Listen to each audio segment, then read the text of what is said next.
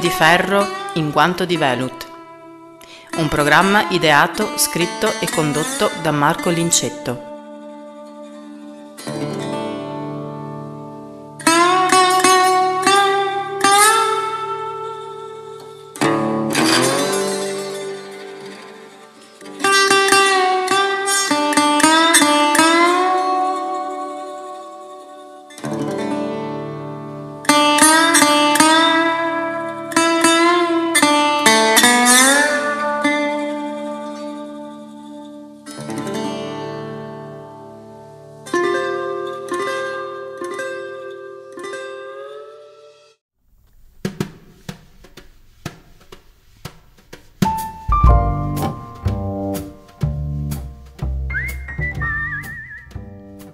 Ho riflettuto a lungo prima di girare questo video perché mi sembrava di andare a proporre qualcosa di piuttosto scontato.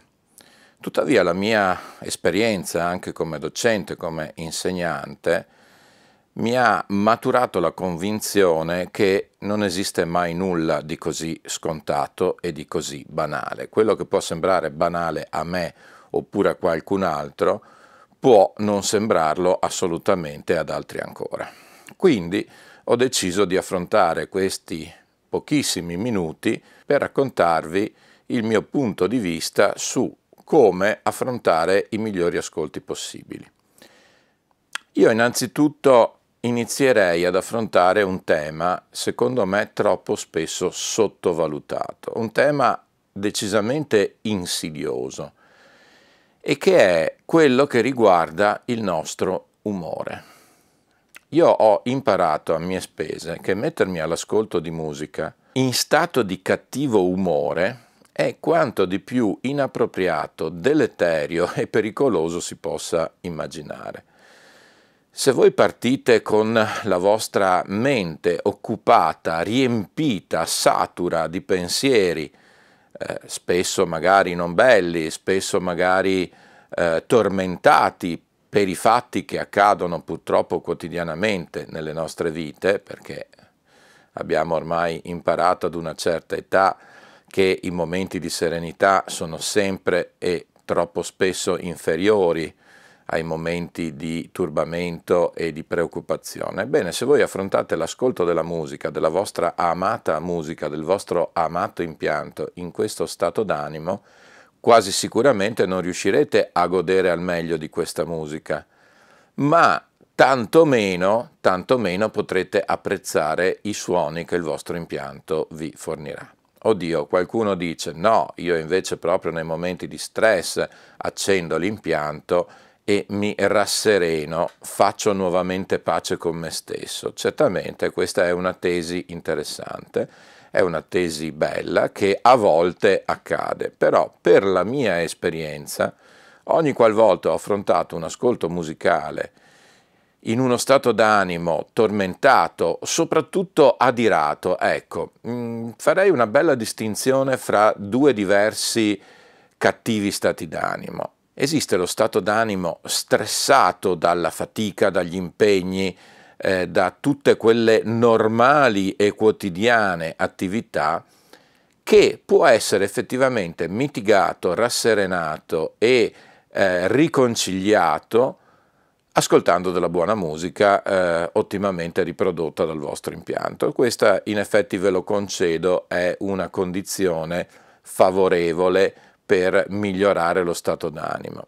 Esistono poi invece i eh, momenti di irritazione. Ecco, se voi non siete semplicemente stressati, ma siete irritati, siete arrabbiati verso qualcosa o verso qualcuno, ecco, in quel momento nulla, secondo me, nulla potrà rasserenarvi, nulla quantomeno eh, di così lieve com'è un ascolto musicale. Io adesso sto dando delle indicazioni che sono in realtà forse più una fotografia personale, ovvero della, della mia condizione, del mio approccio verso l'ascolto della musica, ma mi eh, così arrogo la vanità di pensare che siano condizioni anche piuttosto comuni, per il semplice fatto che io non mi ritengo per niente eccezionale. E questo è un dato di fatto che ho ribadito e che credo di sottolineare ogni volta. Diciamo che io sono qualcuno che ha maturato tantissima esperienza in determinati ambiti specifici della riproduzione musicale, della registrazione della musica, del rapporto con la musica, ma al di là di questo sono assolutamente uno di voi che lotta insieme a voi, come si diceva un tempo. Quindi sicuramente il primo presupposto per affrontare un ascolto che sia appagante e che eh, valorizzi sia la musica che andate ad ascoltare, sia anche e soprattutto il vostro impianto, è certamente lo stato d'animo, l'umore, che non deve essere arrabbiato col mondo. E eh, chiusa la parte più strettamente filosofica, arriviamo a quelle che a me sembrano eh, alcune eh, banalità, ma che, come dicevo all'inizio, forse è bene andare a ribadire. Eh, non conto più le richieste di consigli sull'acquisto di questo componente piuttosto che di quell'altro. Audiofili che vagano magari temporaneamente in un vicolo un po' oscuro e cercano alla luce una parola di conforto da chi ne sa teoricamente di più. E in questi casi, sì, se conosco gli apparecchi di cui mi si chiede consiglio, ovviamente non ho problemi ad esprimerlo. Ma ovviamente io non sono onnisciente, io non conosco tutti gli apparecchi del mondo, quindi spesso capita che io sia costretto a dire eh, non so cosa dirti perché non conosco quell'apparecchio. Il vero problema però, quando si entra nel tunnel della, eh, dell'upgrade, del cambio dell'apparecchio alla ricerca di questa chimera dell'ascolto perfetto è che inevitabilmente si cade nel eh, vicolo cieco del dito e della luna. E scusate tutta questa serie di piccoli luoghi comuni che sto utilizzando, ma credo assolutamente indispensabili per comunicare i concetti che ho in mente. Nel momento in cui appunto si va a cercare spasmodicamente il cambio di un componente dell'impianto, eh, nella ricerca del fantomatico miglioramento si finisce inevitabilmente appunto nell'errore di eh, guardare il dito, cioè guardare la singola cosa a noi stessi vicina e perdere di vista l'insieme, perdere di vista il meraviglioso affresco del paesaggio sonoro complessivo al cui cospetto noi siamo. Io dico sempre, di questo sono assolutamente certo, che il grande suono è offerto dall'insieme, non dalla, dal protagonista, dal singolo campione che spicca. Ecco, anzi, il singolo campione che spicca spesso è portatore di eh, squilibri, è portatore di chiaroscuri, che eh, ti porteranno ad alternare momenti di euforia e gioia assoluta con momenti di sconforto. Quello che si deve cercare in un impianto per la riproduzione sonora ad altissimo livello è il punto di equilibrio, è quella condizione in cui tutti i componenti sono perfettamente rapportati fra loro e non parlo, attenzione, tanto di prezzi, perché a volte i prezzi possono essere singolarmente drogati, quindi non basta dire esiste una fascia con le classiche proporzioni auree che qualcuno a volte cerca di proporre fra il costo della sorgente, dell'amplificazione delle casse. Il costo è sicuramente un elemento importante ma non sufficiente, anche perché a volte capita di eh, trovare componenti eh, che so, di marchi magari non così blasonati che costano decisamente meno dei loro diretti concorrenti più appunto nobilitati da una tradizione spesso di marketing spesso anche di sostanza, ma insomma intendo dire possono esserci due componenti, uno che costa molto, uno che costa molto meno, che vanno allo stesso modo. Quindi l'equilibrio che va cercato purtroppo non è sufficiente cercarlo nel costo degli apparecchi. Mm, è un elemento indicatore ma assolutamente non sufficiente bisogna andarlo a cercare proprio nella sostanza, nella, nella prova, nel rapporto d'ascolto e anche tutto sommato nella valutazione tecnica degli apparecchi che ci si mette in casa. L'obiettivo è sempre comunque, ripeto, di arrivare ad un equilibrio, di arrivare ad avere in casa un impianto che non abbia che so, un amplificatore mirabolante per potenza, per risoluzione, per dettaglio e poi trovarsi con una sorgente e una coppia di diffusori nettamente al di sotto delle possibilità dell'amplificatore, perché a questo punto l'amplificatore diventerà il eh, micidiale chirurgo che andrà a tirar fuori sicuramente i pregi quando ci sono, ma più spesso tutti i difetti, sbattendoveli in faccia con brutalità. Ho parlato dell'amplificazione, ma lo stesso discorso lo potrei fare per gli altri componenti della catena ideale classica. Quindi equilibrio, equilibrio vo cercando. E questa mi rendo conto essere eh, un primo lavoro decisamente impegnativo, un lavoro che presuppone eh, una certa esperienza da parte di chi affronta la composizione dell'impianto, oppure l'umiltà di affidarsi a chi questa esperienza ce l'ha nel momento in cui uno inizia questa avventura. Per cui sicuramente l'equilibrio, l'equilibrio fra i componenti è assolutamente fondamentale. Altrettanto importante è la dislocazione dell'impianto nell'ambiente d'ascolto. È assolutamente eh, improbabile e impensabile poter raggiungere eh, un buon ascolto, un eccellente ascolto, un ascolto soddisfacente nel momento in cui l'impianto è disposto a casaccio. È disposto a casaccio nel senso che non si vanno a rispettare quei criteri eh, assolutamente necessari per la valorizzazione di un programma stereofonico, che sono criteri semplici, banali, ma piuttosto restrittivi. È inutile negare che per un programma stereofonico il punto d'ascolto non ideale, ma io arrivo a dire in modo molto estremista, unico, è quel punto d'ascolto al vertice del triangolo, che può essere a seconda di quello che si va a cercare, un triangolo equilatero piuttosto che un triangolo isoscele, ma il triangolo va assolutamente rispettato. E permettetemi la battutaccia terribile, eh, il contrario esatto di quello che indica invece il nostro amatissimo Renato Zero nella celeberrima e omonima canzone. Bene, abbandonando la facezia e tornando a questo criterio di scelta, dicevo il posizionamento dell'ascoltatore rispetto all'impianto, rispetto ai diffusori è assolutamente fondamentale, ma è altrettanto importante ambientare questo impianto, ambientare i diffusori in una situazione che sia consona, è eh, assolutamente improbabile, ad esempio, poter ambire ad un buon ascolto nel momento in cui si posiziona un impianto, un diffusore all'interno di una stanza cubica e magari composta da mattonelle lisce riflettenti eh, senza alcun elemento di eh, controllo delle risonanze. Ecco, questa è una condizione estrema, ma giusto per dare un'idea di quello che va assolutamente evitato. Quindi anche lì bisognerà cercare di trovare innanzitutto una simmetria dell'ambiente in cui si posizionano i diffusori. I diffusori devono essere sempre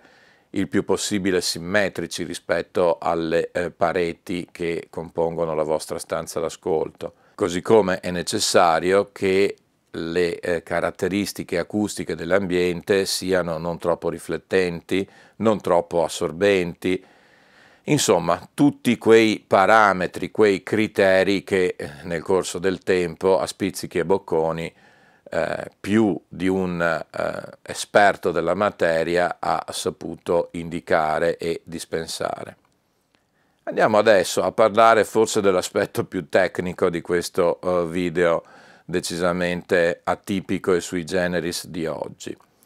Ovvero entriamo nel merito di due elementi fondamentali dell'impianto e tremate, tremate, sto per parlare anche di cavi.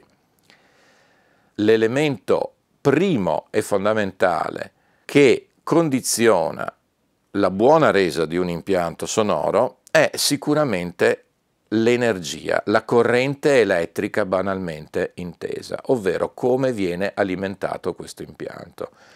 E non parlo tanto diciamo non solo delle singole alimentazioni con cui sono implementati i singoli apparecchi elettronici che vanno a comporre il vostro impianto, ma parlo proprio della corrente elettrica dell'ambiente, della casa in cui questo impianto è chiamato ad esprimersi. La corrente elettrica è eh, veramente l'elemento primo ma fondamentale e purtroppo noi sappiamo che in moltissime parti del nostro paese le alimentazioni domestiche non sono esattamente quanto di più limpido e trasparente si possa immaginare. E parlo innanzitutto della stabilità dell'alimentazione fornita proprio dal gestore che se nella maggior parte dei casi di un ambiente domestico dovrebbe fornire 3.3 o 3 kW l'ora puliti, costanti, stabili, ecco questo non accade quasi, quasi mai.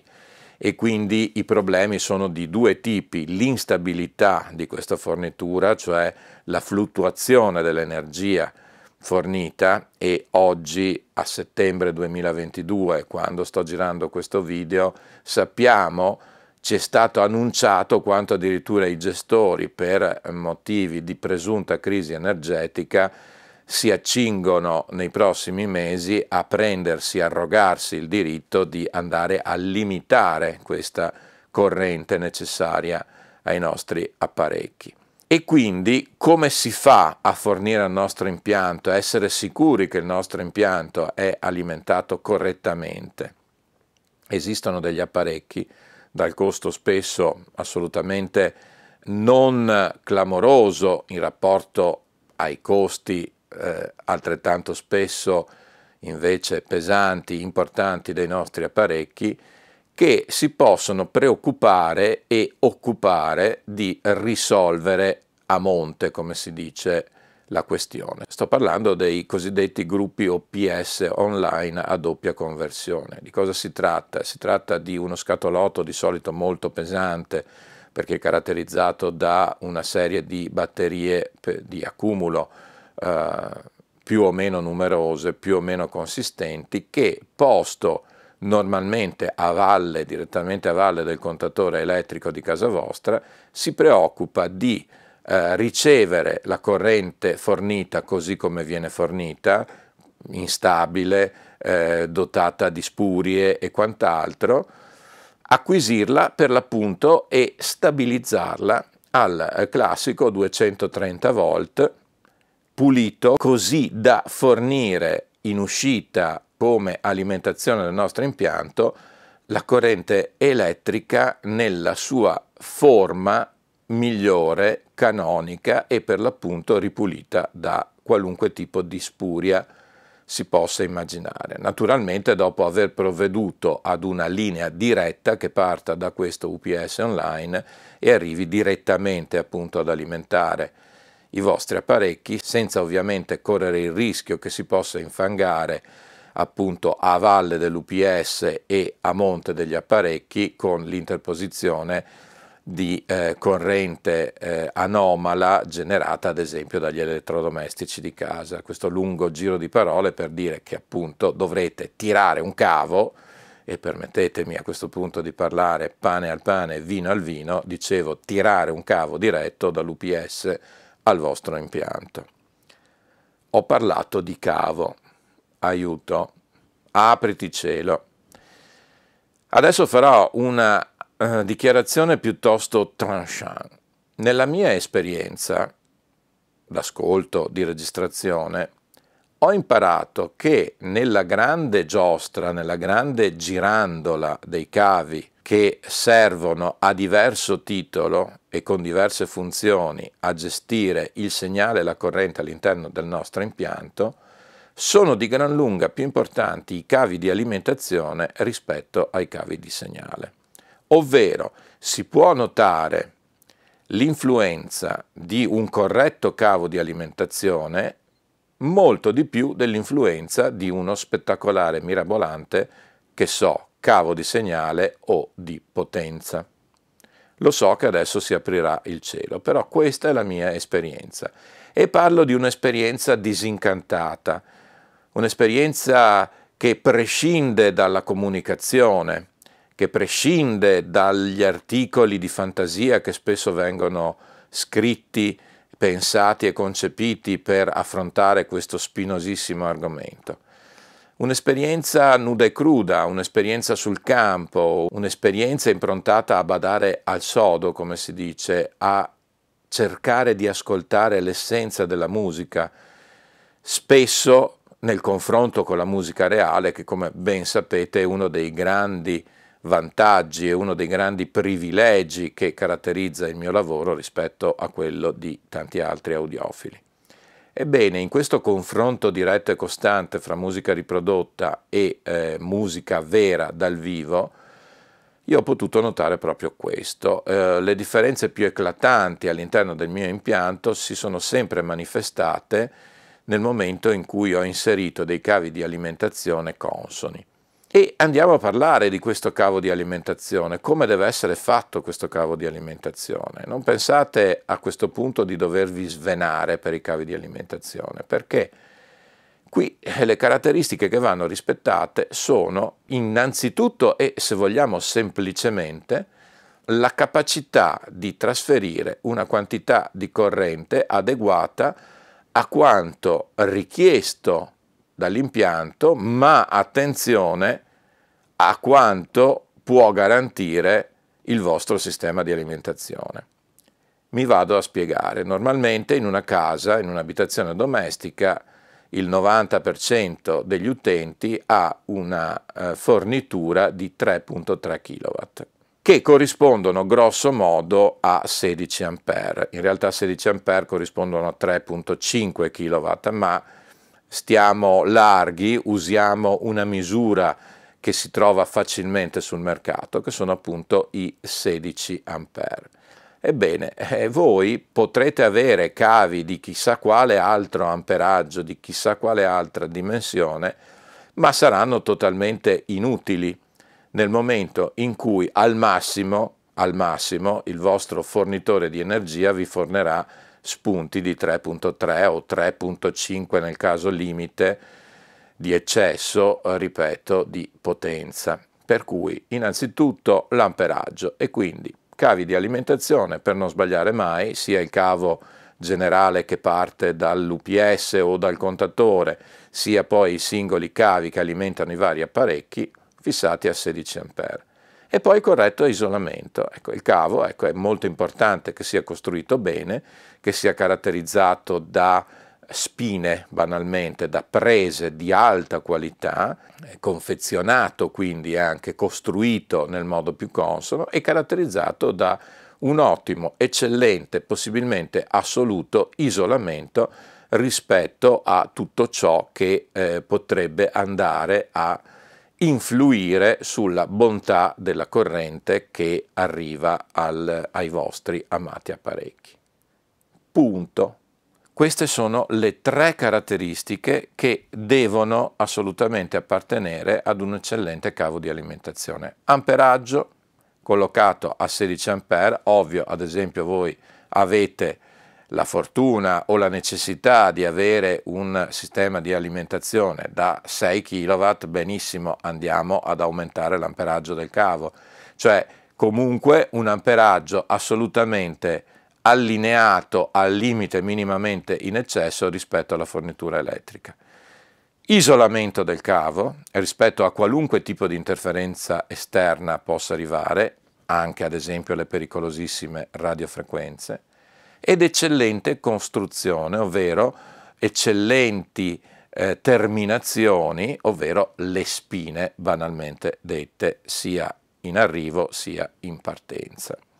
E questa è la caratteristica dell'eccellente cavo di alimentazione che andrà veramente a farvi dormire sonni tranquilli. Poi per quanto riguarda i cavi di segnale, i cavi di potenza, ovviamente poniamo cura anche in questi, però come sapete io tendo a stare piuttosto lontano dagli eccessi anche in termini di costi che purtroppo ormai da anni e anni e anni vengono proposti, visto che il business dei cavi è, manco a dirlo, il più clamorosamente redditizio per chi affronta questo mercato. Spesso, non sempre, con l'onestà intellettuale necessaria per svolgere questo lavoro, ma preferisco concludere qui subito le inevitabili polemiche che eh, un discorso di questo tipo può generare. Ma sapete che io dico sempre quello che penso, senza condizionamenti di alcun tipo.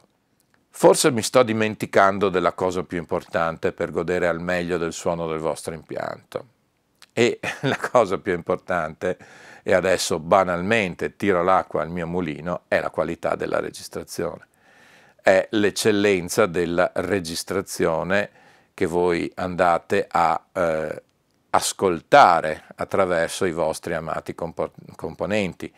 Registrazione, attenzione, io sto parlando di bontà della registrazione, non tanto del supporto fisico, non fisico, liquido, virtuale, tutte le diavolerie che nel corso degli anni ci siamo inventati per veicolare il segnale musicale nelle case dell'appassionato. A monte di qualunque supporto esiste la registrazione, esiste il master ed è lì che ci giochiamo la partita. Tante volte io ho fatto l'esempio della, uh, dell'inversione, no? eh, che so, fare una ripresa di un eh, evento live eh, utilizzando pessimi microfoni e strepitosi sistemi di conversione a n bit e contemporaneamente eccellenti microfoni e meraviglioso premicrofonico convogliati in una vecchia banalissima audiocassetta, sans dire che suonava e suonerà sempre meglio la cassetta rispetto al mirabolante digitale che però ha un collo di bottiglia a monte. Ecco, il collo di bottiglia clamoroso dei nostri impianti è quindi la qualità della registrazione, a prescindere dal supporto che voi state utilizzando. E quindi qui si apre il mare infinito della definizione della buona registrazione. Fatemi quindi concludere qui questo breve e eh, forse un po' atipico video di oggi, andando banalmente a riassumere questi eh, elementari consigli, che forse tanto elementari non sono, che ho voluto proporvi oggi, per cui eh, corretta ambientazione dell'impianto, corretto posizionamento dell'impianto in un ambiente equilibrato, né troppo riflettente né troppo assorbente, soprattutto un ambiente caratterizzato da uh, pareti simmetriche, eh, corretto posizionamento dell'ascoltatore rispetto all'impianto, al vertice del classico triangolo, isoscele o equilatero che sia, e alimentazione, alimentazione intesa sia come stabilità della corrente elettrica fornita al vostro impianto, sia proprio nella qualità basica ma essenziale dei cavi che portano questa corrente, quindi almeno 16 A, quindi corretto isolamento da interferenze spurie esterne, corretta costruzione del cavo, eh, eccellente qualità delle, delle prese, delle spine banalmente dette. E poi qualità della registrazione. Registrazione a prescindere dai supporti, come per l'appunto ho voluto per l'ennesima volta sottolineare. Anche per oggi penso di poter concludere qui. Questo video che per me è un video difficile da fare per il giorno in cui lo sto girando, per il periodo che sto vivendo, però eh, come si dice nel nostro mestiere di imprenditori e di liberi battitori, the show must go on, anche perché la vita va sempre avanti, la vita non va mai indietro. E permettetemi di concludere con l'ennesima banalità di un video, forse un po' banale, ma forse no, forse un po' di banalità ogni tanto con una certa regolarità di proposta è utile a ricordare i principi e i canoni di partenza per la corretta implementazione di qualsivoglia passione, mestiere o quant'altro nella vita. Vi ricordo, vi ricordo assolutamente di iscrivervi al canale Velut Luna qualora ancora non lo siate e qualora vi interessino i contenuti da noi proposti vi rimando all'ascolto finale una bella sorpresa che spero possa essere di vostro gradimento e anche per oggi inevitabilmente, inesorabilmente, that's all, folks.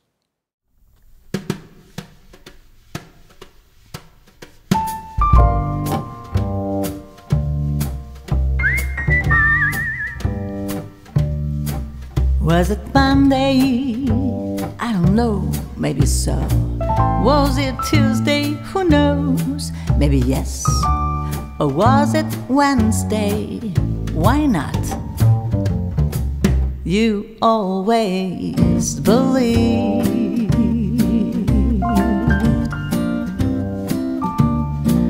Then I fell for you in that bookstore among shiny wooden shelves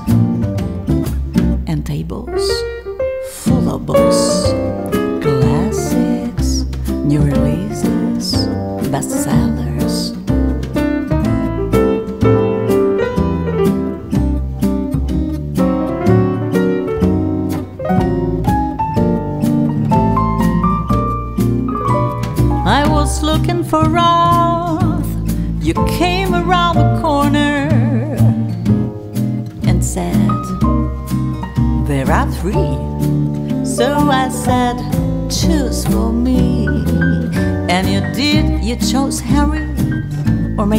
It was Joseph. Or it could have been Philip. Henry, Joseph, Philip. Who knows? Was it Thursday? Can't say. Was it Friday? Not sure.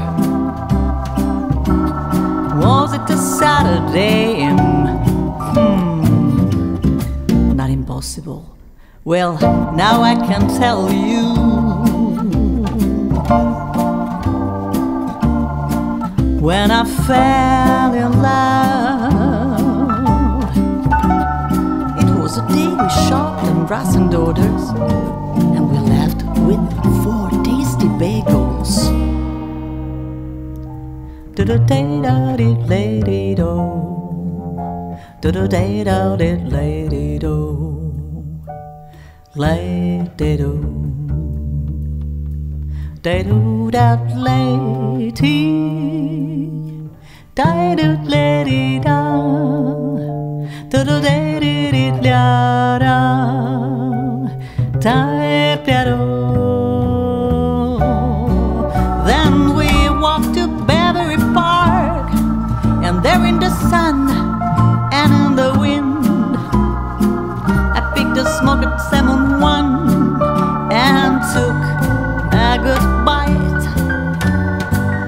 crazy good, I said.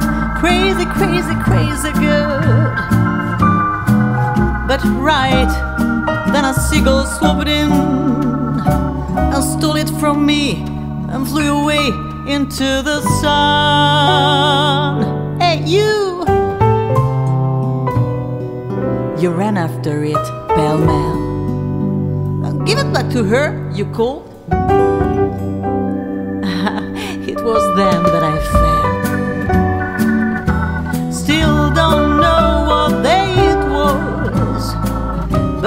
Telling you today that it's Sunday and it's your birthday, my love.